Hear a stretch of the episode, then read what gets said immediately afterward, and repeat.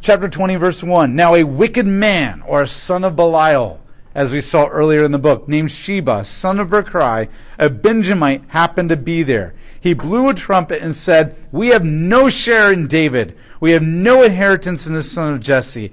Every man go home, O Israel. So all the men of Israel deserted David and followed Sheba, son of Berchai, but the men of Judah stuck by their king all the way from the Jordan River to the Jerusalem.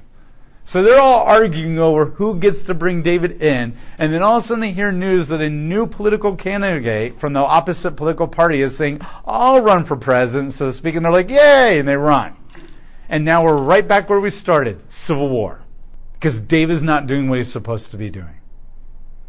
And we're entering into a second civil war, and the idea here is he's a Benjamite. And so there's a loyalty here with the tribes of the north.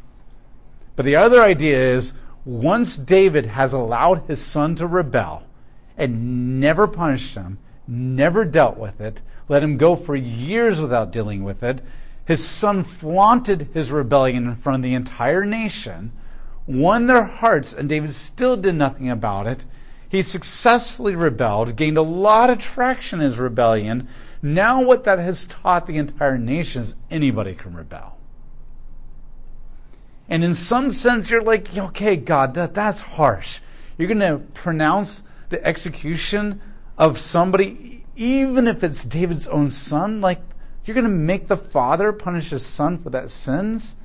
Yeah, because this is exactly why.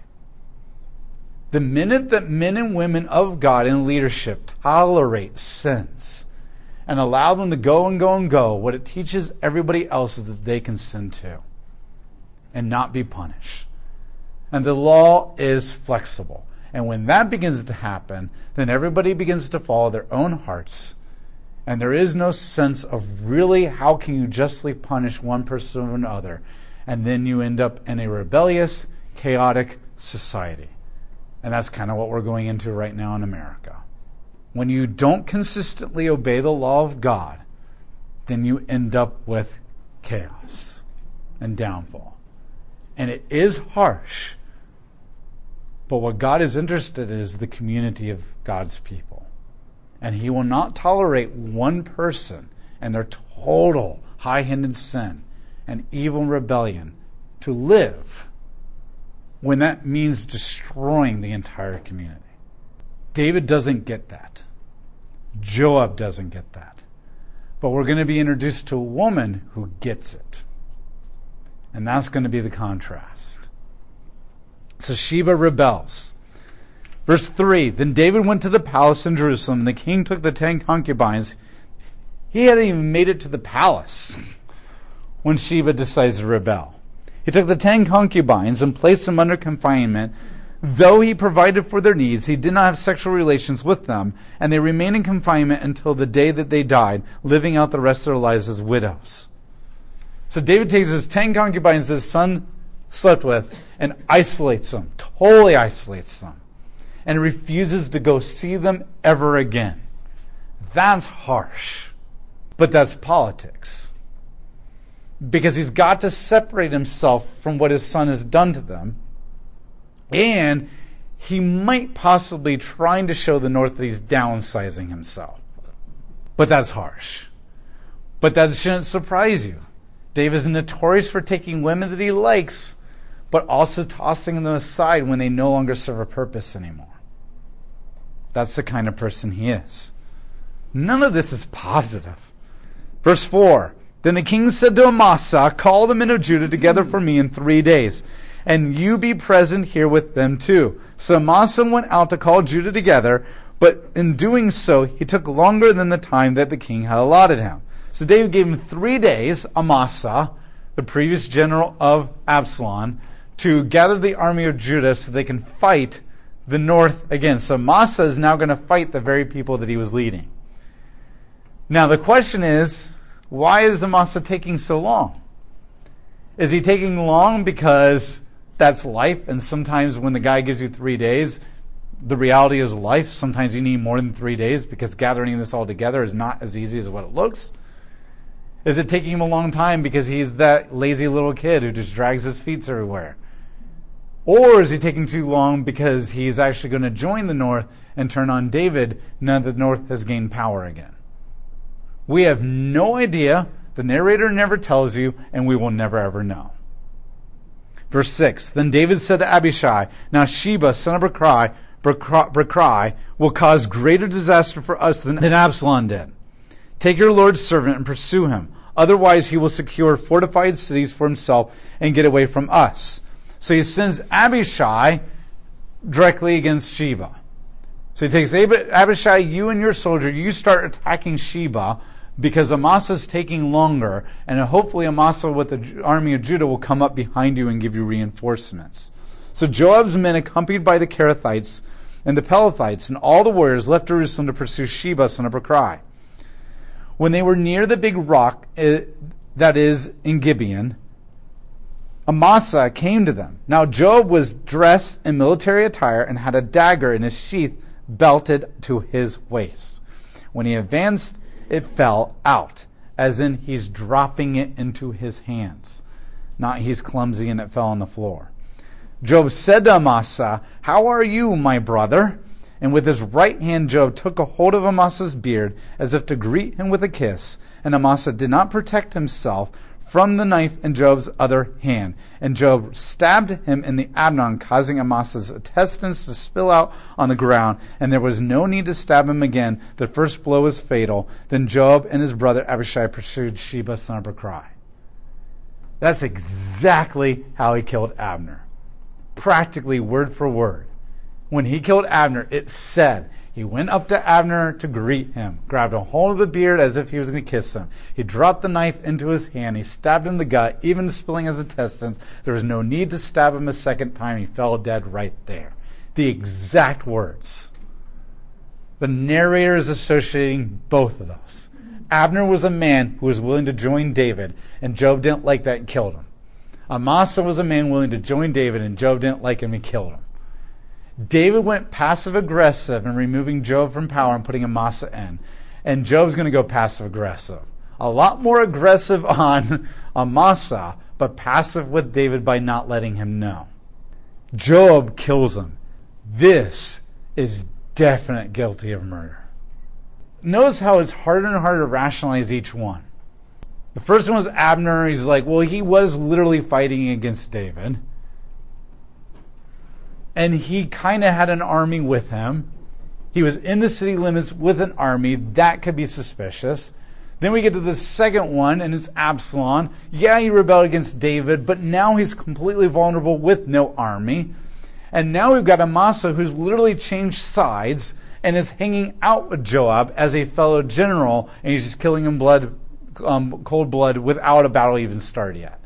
Each one has gotten harder and harder to justify because Joab is a violent man. And this one is totally because Joab's looking at Joab's looking out for himself. Maybe he doesn't trust Amasa, and politically he can argue he took way too long. That's suspicious. He used to be on the other side. But this one's blatantly obvious. I do not get demoted. What is David going to do about it? Nothing. Not until Solomon comes. This is not healthy. I think you're beginning to realize as you read this, this is really, really dysfunctional.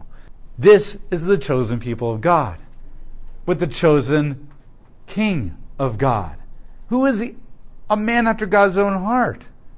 And they're supposed to be the image of God as a shining example of righteousness and holiness and a blessing to the entire world. And they're at each other's throats. This is what the people of God have become. It is going to get way worse when we get to the book of Kings. Verse 11 One of Joab's soldiers who stood over Amasa said, Whoever is for Joab and whoever is for David, follow Joab. So one of the soldiers say, Yay, Joab! We're all back again. And the army joins Joab. And meanwhile, Amasa was squirming in his own blood in the middle of the path, and this man had noticed that all the soldiers stopped. That image right there just says this is jacked up. Having noticed that everyone who came across Amasa stopped the man, pulled him away from the path and into the field and threw a garment over him. Once he had removed Amasa from the path, everyone followed Joab to pursue Sheba, son of Bechrai. Now this body is in our way of marching against Sheba.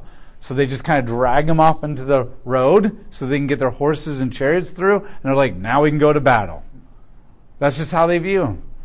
And remember, too, Joab is related to this guy. This isn't just some random guy from the other side either. This is Joab's cousin.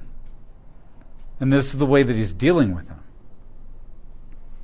Verse 14 Sheba traveled through all the tribes of Israel to Abel of Beth Maacah and all the Berite region. And when they had assembled, they too joined him. So Joab's men came and laid siege against him in Abel of Beth Maacah, and they prepared a siege ramp outside the city, which stood against its outer rampart, as all of Joab's soldiers were trying to break through the wall so that it will collapse. A wise woman called out from the city, Listen up, listen up, tell Joab, come near so that I may speak to you. So Sheba flees to Beth Maacah. He goes into the city and he hides. Meanwhile, Joab's army is coming.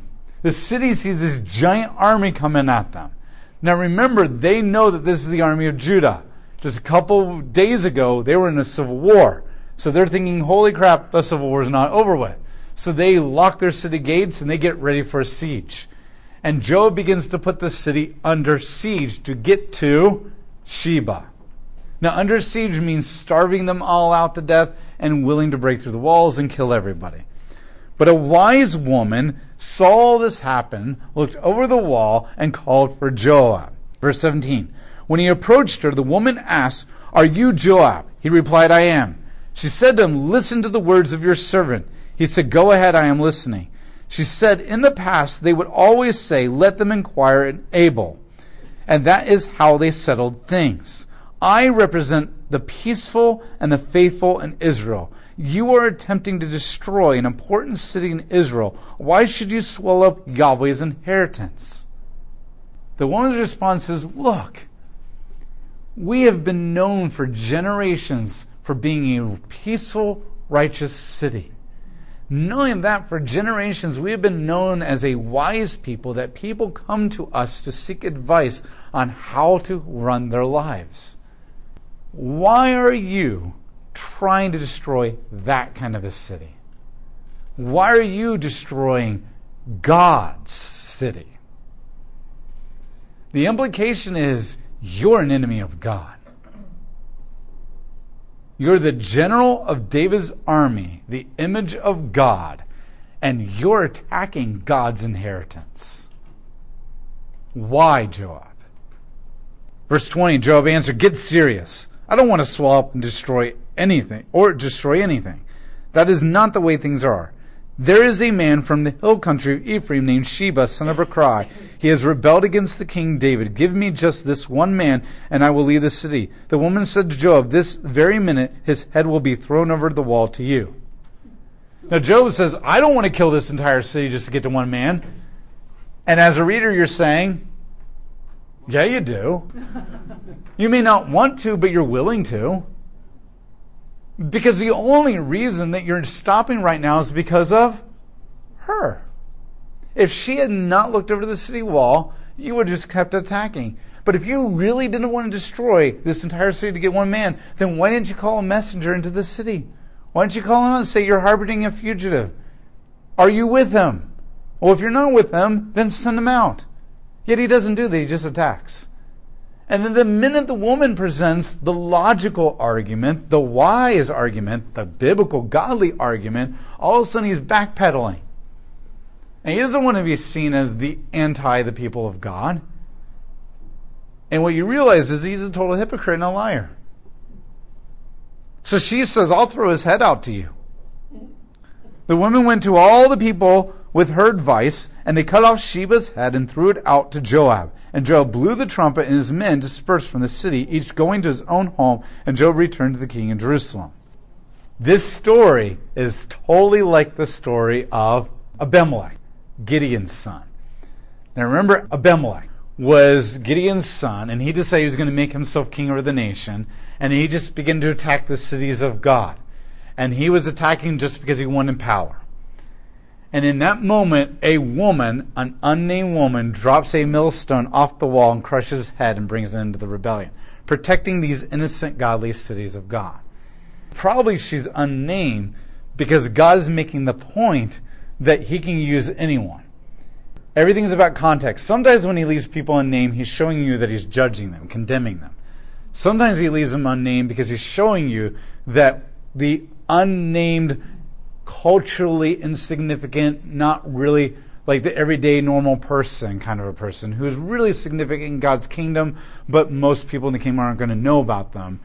God can even use them. And he gives them anything. And what you're seeing here is this is a huge contrast to David. Because what this woman is showing is she is not willing to sacrifice the entire nation for the sake of one rebellious person. Rebellion is punishable by death according to the law. There's an entire city that has witnessed Sheba's rebellion. And if it means killing one man who deserves to die according to the law to protect the entire city and the entire nation, then she's willing to do it. Yet David is unwilling to punish and deal with an even more rebellious person, Absalom, because the value of that person is more valuable than the safety and the significance of the city and the entire nation. This woman is showing herself to be far wiser, far more willing to do the will of God than David. By leaving her unnamed, the author is doing two things. One, it's immediately taking you back to Abimelech. What the narrator is doing is saying that Absalom is just like Abimelech, an ungodly man shaking his fist at God, willing to destroy the people of God for his own power, and deserves death according to the law. Absalom is just like that. Sheba is just like that. And the unnamed woman in the book of Judges was willing to do and punish, where Gideon was not and the leaders of Shechem were not. Now, this woman is willing to deal with Sheba when David was not willing to deal with Absalom. And she's going to deal with Sheba in a more righteous biblical way to spare the city than Joab is willing to deal with Sheba, who's willing to kill everybody just to get to one man. And the fact that she's unnamed and a woman makes the point of really humiliating Joab and David. This isn't a celebrity. This isn't a politically powerful person. This is just an everyday normal person, run of the mill, Jimmy Joe Jew down the street, and they're willing to do what the representative of God is not willing to do. And not only that, it's taking you back to Judges, where God is showing that when the men of God fail to represent God and do the right thing, God will use the women and God will use anybody. Now remember, this is in the context of that culture. You know, hopefully by now, Bibles, that God values women very highly by the fact that He made Adam and Eve both king and queen over creation. And He made them partners and co heirs. And the fact that the, the law gave women way more rights and way more value than any other culture in the history of mankind ever has. And the reason that women have any value and any rights in America today is because it's built on the biblical foundation of the law, whether the people today realize it or not.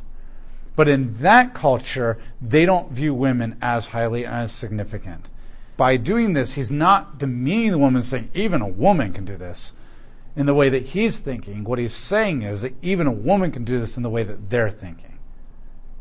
And he'll go to the person that the culture thinks, well, there's no way they can pull that off because they're not a man. And he will use them to accomplish the thing that all the men are failing to do. All this is just showing you that this is so jacked up where David and Joab have become. What they have become. You can see here in this story that Sheba's rebellion gains no traction whatsoever and he is so quickly put down that it doesn't even feel like a rebellion, and it's very pathetic compared to Absalom's rebellion. So, this makes another point in that once again we see David playing favorites. where with Absalom, he allowed Absalom's rebellion to gain traction over multiple years. He did not deal with it because it was his son. And he couldn't deal justly with his son because he favored him. And eventually that rebellion grew into a full blown civil war, into a full blown civil war that drove David out of the palace, tore the nation apart, and reaped multiple consequences. And even when that's all happening, he doesn't want to deal justly with his son, and he's not willing to really punish him and kill him because David plays favorites. Yet when Sheba comes along, Sheba is just some guy in the kingdom. That he's not part of David's family. David's not playing favorites with him. David may not even know who he was before this happened, and he has no problem smashing him. He knows has no problem. He never allows it to gain traction. It's dealt with incredibly quickly, and he allows Joab and Amasa and all of them to be unleashed on him, and it becomes no rebellion at all. Again, the narrator is making the point that David's playing favorites. And he deals with one person, Absalom, in one way, and another person, Sheba, in a different way, because he plays favorites. Verse 23 Now Joab was the general in command of all the army of Israel. Benaiah the son of Jehoiada was over the Kerethites and the Pelethites, and Adoram was the supervisor of the work crews, and Jehoshaphat son of Ahilud was the secretary, and Sheva was the scribe, and Zadok of Abiathar and the priest, and Ira the Jairite was David's personal priest. We have seen a listing of David's officials in 2 Samuel chapter 8. This is the second time that the narrator has listed the officials of David's cabinet. In a lot of ways, it's very similar. He points out Zadok, he points out Benaiah, he points out Joab. But there are two points that the narrator is making with the second listing. The first point is a similarity, a comparison. And the comparison is Joab is still the commander of David's army. And the first list where David Joab only had one innocent killing under his belt, he was the general. Now he's got three innocent killings and probably a whole lot more that's just not recorded under his belt, and Joab is still the commander of David's army.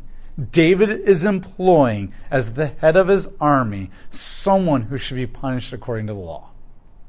That's the first point the narrator is making, is a similarity. The second point is a contrast, a difference between the first and the second list.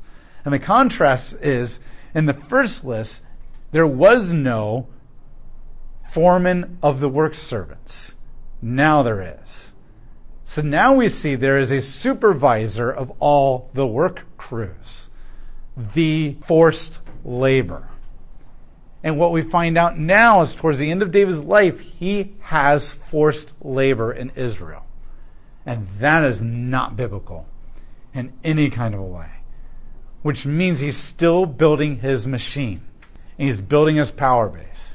This isn't just a negative note against David that he's becoming power hungry, so to speak, and a political machine that he's creating and an empire that he's creating, but it's also a negative foreshadowing because when his son Solomon comes along, Solomon's going to run the kingdom just like his father did. And First Kings is going to begin in the second chapter with David giving Solomon some really bad advice, and Solomon's going to seize it and go for it. In the first chapter, he's going to act a lot like his dad and do some really bad, unwise things. In the second chapter, he's going to take the bad advice of his father and he's going to go with it and do it. And one of the things that Solomon's going to do is he's going to oppress the people. But Solomon is going to be Texas. He's going to do everything bigger and better into a far greater extreme. Not only is he going to take what his, David, his father David did bad, but he's going to push it to an extreme and do it even more. And that this is the beginning of the forced labor that's going to become so bad under Solomon that it's going to cause the kingdom split. And one of the things the narrator is telling you here is the kingdom split is already happening. And it's all the fault of David. And when we get to King Solomon and God says, I'm going to allow the kingdom split, it's less of God saying, I'm going to make the kingdom split because of your sins. It's more of God saying, I'm going to allow it to happen because of your sins. But this is all happening because you sinned and didn't follow the law. Just like David, your family falling apart is because you've sinned and you're not following the law, both with Uriah and Bathsheba and with the way that you've been a father to your kids. The kingdom's going to split because you haven't been the godly king over Israel. You've been a political politician. And now you're forcing labor. All this is bad. That is the end to that division. And that brings an end to all the negative stuff of David's reign. With 2 Samuel, we have seen two major divisions so far.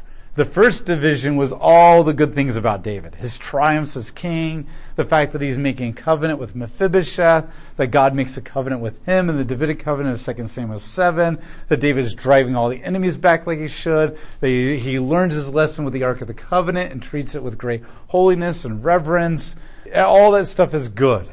Then we see all the negative, all the bad things that we've all gone through, really negative and depressing. And the reality is you have to put both of these side by side. And this is what makes David an interesting man, is because he's not portrayed as a totally good person or a totally bad person. In this story, there are no white hat and black hat cowboys. Well, there are, I guess, some black hat cowboys. But the main character is neither a white hat or a black hat. He's a gray hat. And all this is mixed together, and despite all this, God says, This is a man after God's own heart. And what it shows you is, is complicated. In the garden, it was so simple. There was no sin. Adam and Eve were righteous. They were naked and they felt no shame. And they walked with God and they were his representatives. But what the Bible is now really showing is kind of been showing you this, but this story really emphasizes it. Sin muddies the waters big time. Because what we're being seen here is we're still the image of God. God makes that very clear. And the garden is really tempted after the fall when they get kicked out to think that the image is completely God, gone. And that there is no more image of God anymore. But then you get to Genesis chapter 9 or Genesis chapter 5, and it tells you that Seth, the son of Adam, is in the image of God. And then you get to chapter 9 of the, the, the Noahic covenant. God says, Don't kill any, murder any humans, for they are in the image of God. And then you get to Psalm chapter 8. And David writes Psalm 8. And in this context, really think about this. David says, Who is man, humans? that you would even consider us. You would see us as slightly lower than the sons of God. In this context of this life, you can see why David would say something like that. I'm a horrible scumbag. Look at all the things that I've done throughout my life. I've murdered, I've raped, I've, I've ignored rebellions and all this kind of stuff, and yet you still bless me and still honor me and somehow call me a man after God's own heart. Who am I and all of God's creation and wonders that you would consider me just slightly lower than the sons of God? That's what the Bible is making the point. You're still the child of God. You're still the image of God. He still loves you. He's willing to go to hell and back, so to speak, on the cross for you that even us in our evilness and despicableness can still desire God. Even in our addictions, we can still desire God. Even our dysfunctionality, we can still desire God and pursue Him. But in another sense, we are horrible scumbags that are so selfish. And even when we're being godly, we're still being selfish.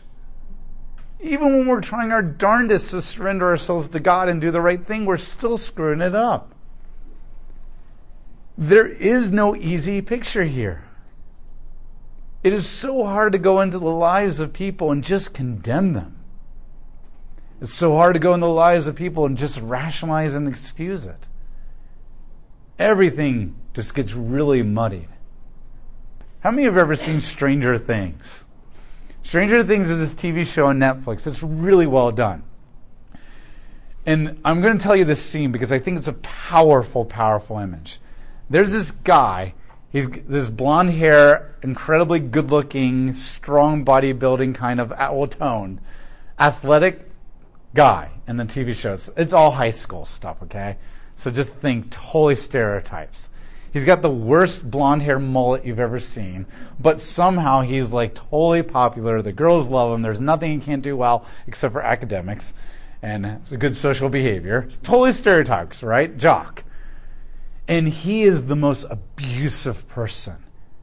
Like he threatens to kill his da- his sister, who's not uh, like sister by marriage, stepsister. He, he's threatened to kill his stepsister. He even grabs her by the throat one time and chokes her. He goes to up little other little kids and threatens to kill them in a racist kind of a way. He beats on people. He dominates. He's just totally arrogant and prideful. And I mean, the worst possible abusive jock who cares about no one except just getting what he wants from girls and all that kind you could possibly imagine.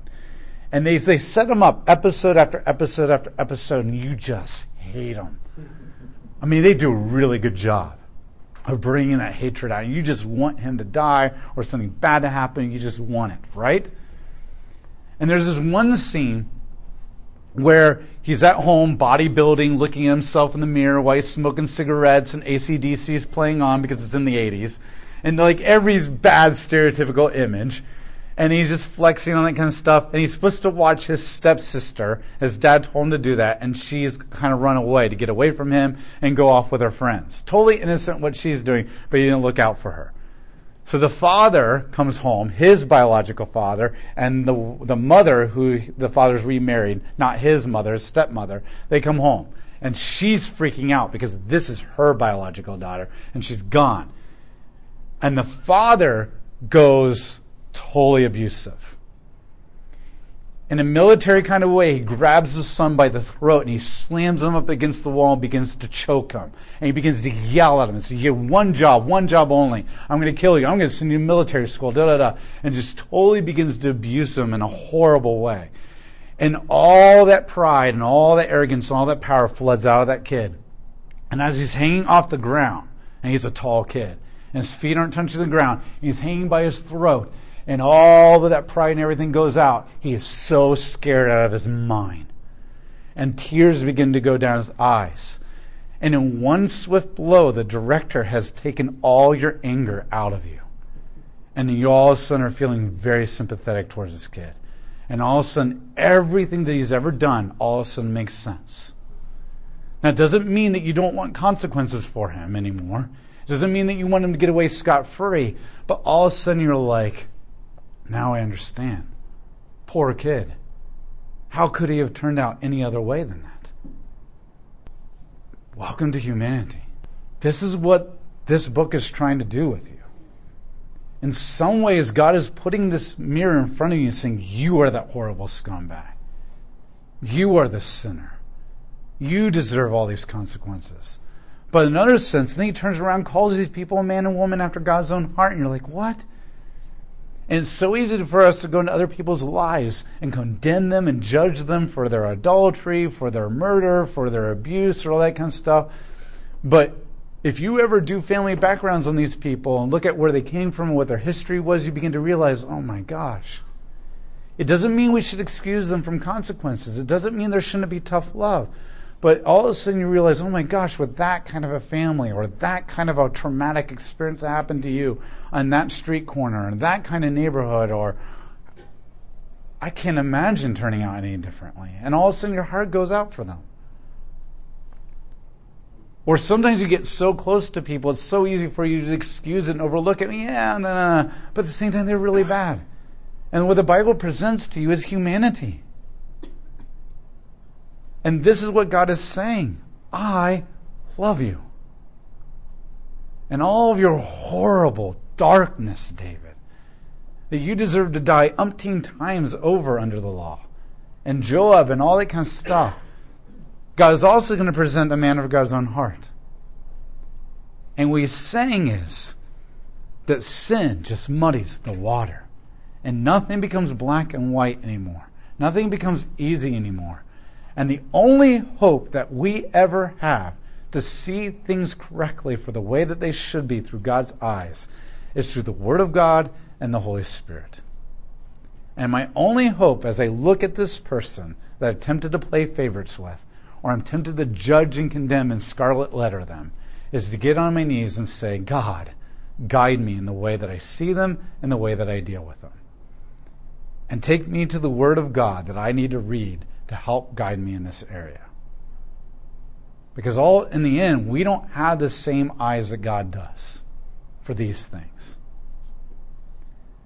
And that's who David is. So now that we've dealt with the filth of David, the narrator is going to go into a new section where it's going to put David in a positive light again. And that's the third section of 2 Samuel. Is now we're going to see all the great things about David. Because the narrator wants to come back and say, yeah, that scumbag. That guy was a horrible passive father. That guy who never disciplined his kids. That guy who played the game of politics. That guy who was willing to over, roll over his own good friend Mephibosheth. That, that guy, that guy, that guy, that guy won't deal with Joab. That man is a God after man after God's own heart. And you look at the behavior and you're ready to condemn him and judge him and toss him to the side. But I look at the heart and I see a broken man who has tears in his eyes who ultimately in the end is falling on the ground of God and begging for mercy from Yahweh. And that's what the narrator is going now. We've seen the abusive, dysfunctional David that you want to hate. And now we're going to see the David with two Psalms the David who cries, the David who mourns, the David who's broken and he cannot stop himself or help himself, and all he has is God. And he's begging out for mercy and the grace of God and say, Just help me. Because that's the only way I'm going to get through this. And you need to remember that. You need to remember that as we go through this. And you need to remember that as we look at people's lives. And then when we get to the prophets, God is going to perfectly show justice and mercy, where He will not excuse the sin of Israel and He will punish them harshly.